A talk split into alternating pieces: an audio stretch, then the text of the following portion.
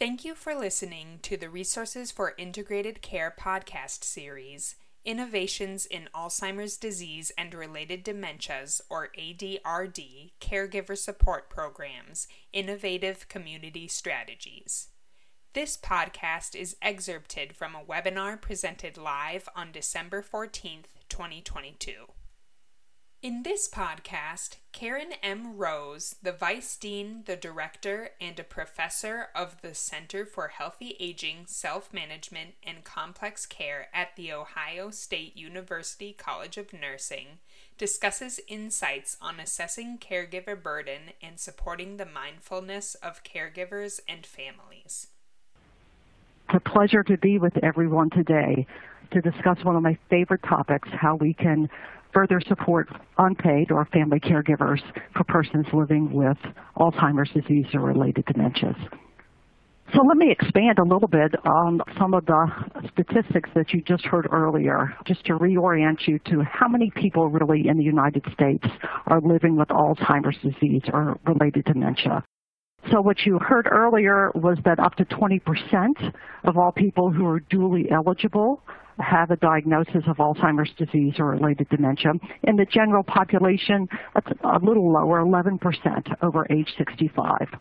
What we also know is that 13.8 million Americans currently have Alzheimer's disease or related dementia, and that they currently have about 6.5 million. It's projected to grow to 13.8 million, so really a doubling by 2060, which is scary. So what you'll see on the right then is a little graph that I pulled together that looks at the age breakdown, if you will, of people living with Alzheimer's disease. And what you'll see then is that the fastest growing segments are really the middle older adults, which I call the 75 to 84-year-old persons. And then certainly the 85 and older, growing at a rate of, we're expected 2.31 million currently. So really growth in all segments of persons age 65 and older, but certainly in the middle and older old segments. As we look at caregivers in the United States, what I wanted to show you is on the left-hand side. These are data that encompass all caregivers across all diseases.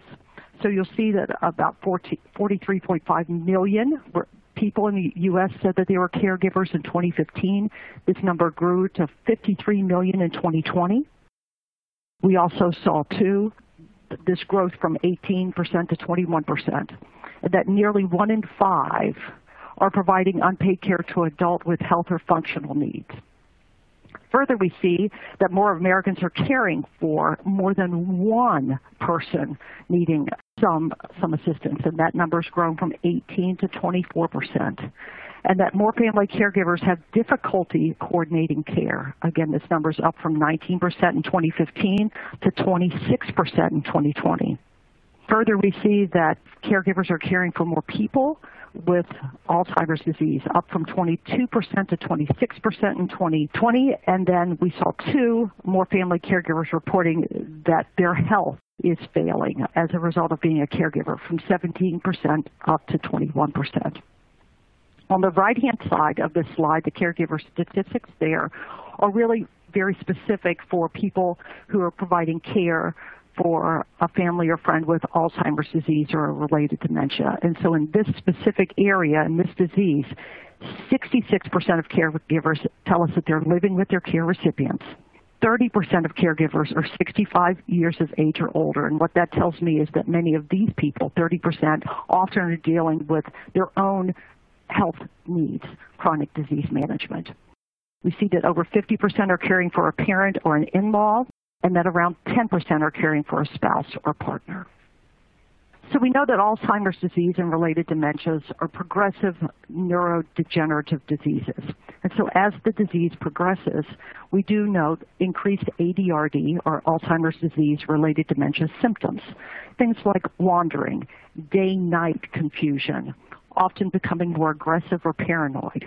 And so as these symptoms increase over time, the activities that caregivers need to undertake to keep their care recipient safe and well taken care of increase as well, which can lead to a worsening of caregiver burden and distress.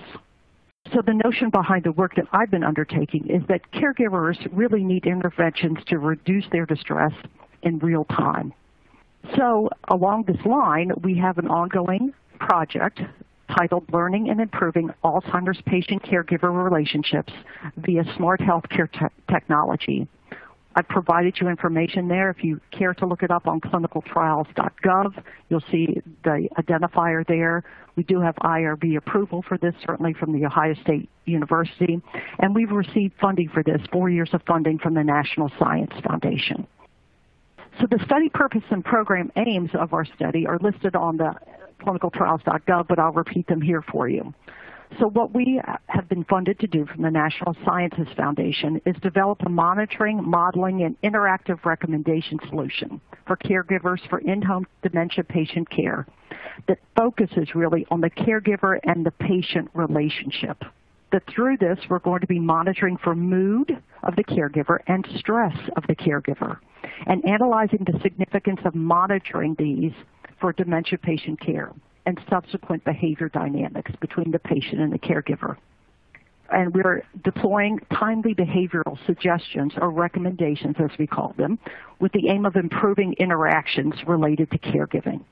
So throughout this, we have developed and we have deployed an in-home smart health technology that uses acoustic monitoring, so vocal recognition, to identify conflict between persons living with Alzheimer's disease and their caregivers. And we aim to provide stress management tips in real time for the caregiver. We're also determining the feasibility and acceptability and efficacy to improve the relationships using this type of modality. And we're hopeful that we can potentially reduce the stressful effects of the patient's illness and the strain on caregivers.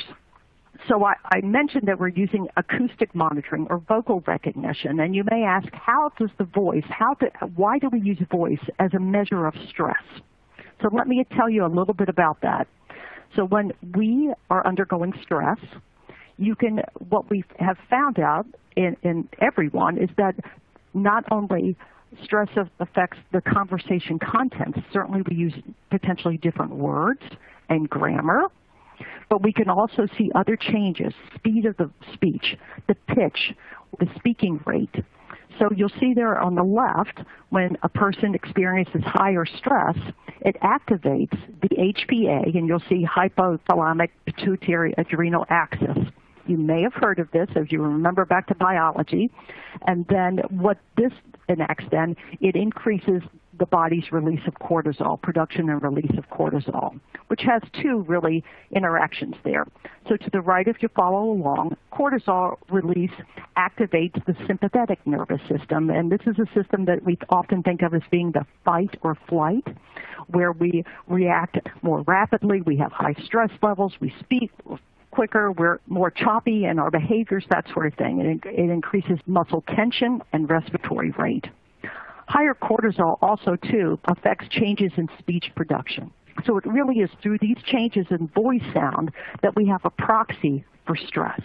And that's what we're using in our project to measure as a measure of stress. So let me give you an overview of what our intervention or what our project really looks like. If you start on the right-hand side and move with me from right to left. So there are three components of the system. And these components are the microphone, the laptop computer, and on the far left, a smartphone. So when participants speak, the microphone picks up their voices. And when I say participants, that's the caregiver and the person with Alzheimer's disease. So the microphone picks up their voices, and the voices are uploaded to the cloud for our algorithms to identify the emotions that are captured within the caregiver-care recipient interactions. When our algorithms detect a mood state, for example, anger, we deliver a mindfulness-based tip through the smartphone to the caregiver as a reminder to support the caregiver and to help them improve their interactions with their care recipient. We also use the smartphones to deliver and receive feedback from caregivers regarding whether or not they used our tip, if it worked for them, and to assess their mood states each evening. So you'll see on the far left the recommendations or the tips that we give fall into a couple of different categories. We give them stress management tips such as taking some deep breaths, doing some deep breathing exercises, taking a time out if they're able, doing a quick body scan to see where tension is in their body. We also have provided them, based on their feedback, some ideas for pleasurable activities that they can do by themselves or with the care recipient at that time.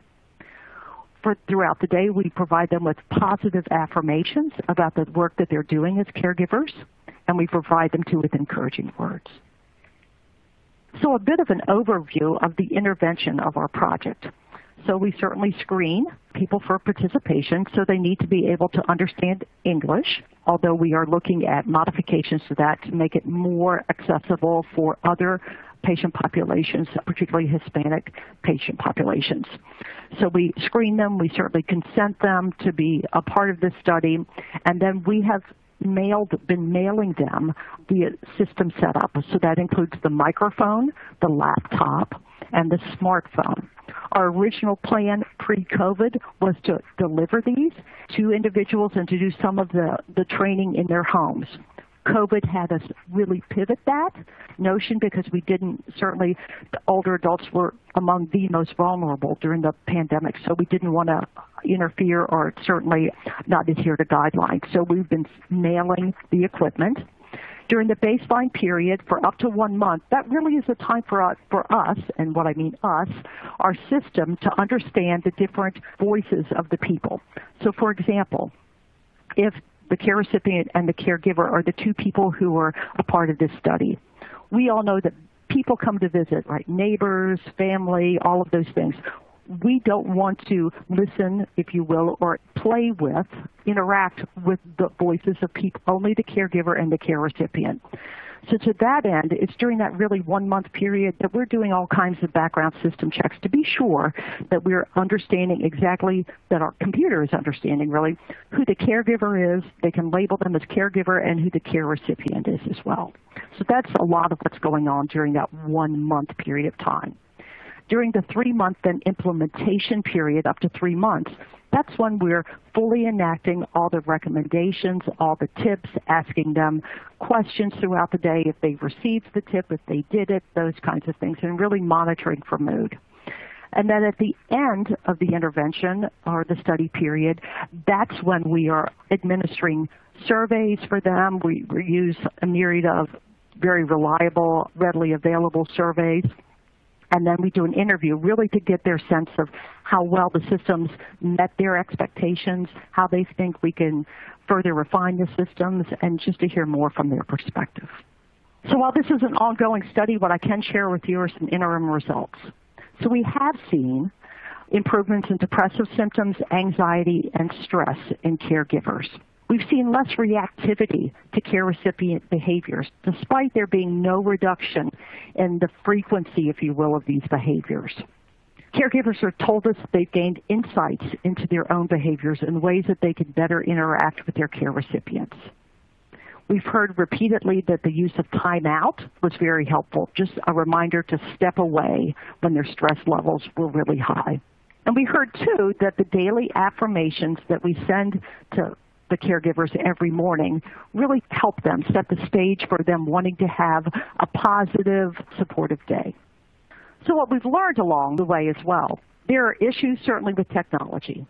And so we've had participants who have been very technologically savvy and literate and are so excited and want to give us feedback on software and all kinds of things. And we've had caregivers, I will tell you the majority, have been caregivers who have not been very tech savvy. So what we've had to really think through and do some pilot testing was what are some ways that we can help caregivers understand and not be overwhelmed by the system. Because certainly the setup of the system, setting it up to our router, that sort of thing, we've had to really think through best ways to do that from a distance. We have oftentimes worked with other family members, maybe a daughter, a son-in-law, whomever that might be, who they believe has more tech savvy and can help them with the system setup. What we've heard overwhelmingly is that caregivers don't have time. And so this is not surprising. Certainly we understand this in the literature, and we've seen this in many other projects. What's been striking is that in the moment, to ask someone to take some deep breaths, they believe they don't have time to do that. So it reinforces to us the need for any interventions to be very quick, very easy to understand, and something they can do without the need for additional equipment or anything else. So it's been eye-opening. We've understood, too, that they've had difficulty answering messages sent in real time right after the mood detection, which makes sense. So we played around a bit with how soon after we send a recommendation do we send a follow-up survey asking, did you receive it? Did you enact it? Did you enact the mindfulness? So it's really been quite interesting for us to understand more fully the time-sensitive nature of the work that the caregivers are undertaking.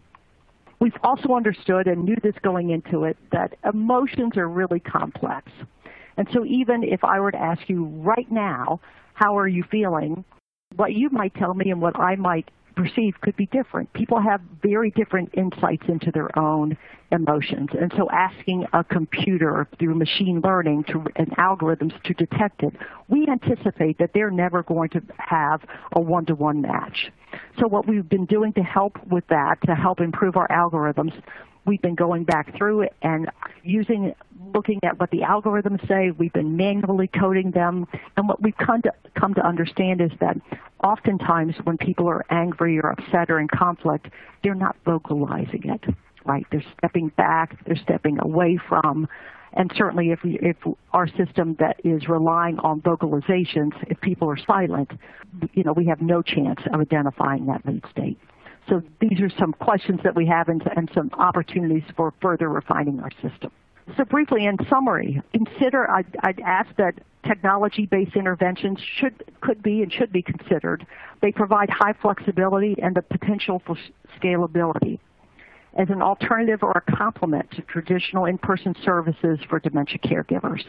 I certainly think that technology is not going to replace interactions with other people, and that I continue to encourage caregivers to participate in community support groups and support services.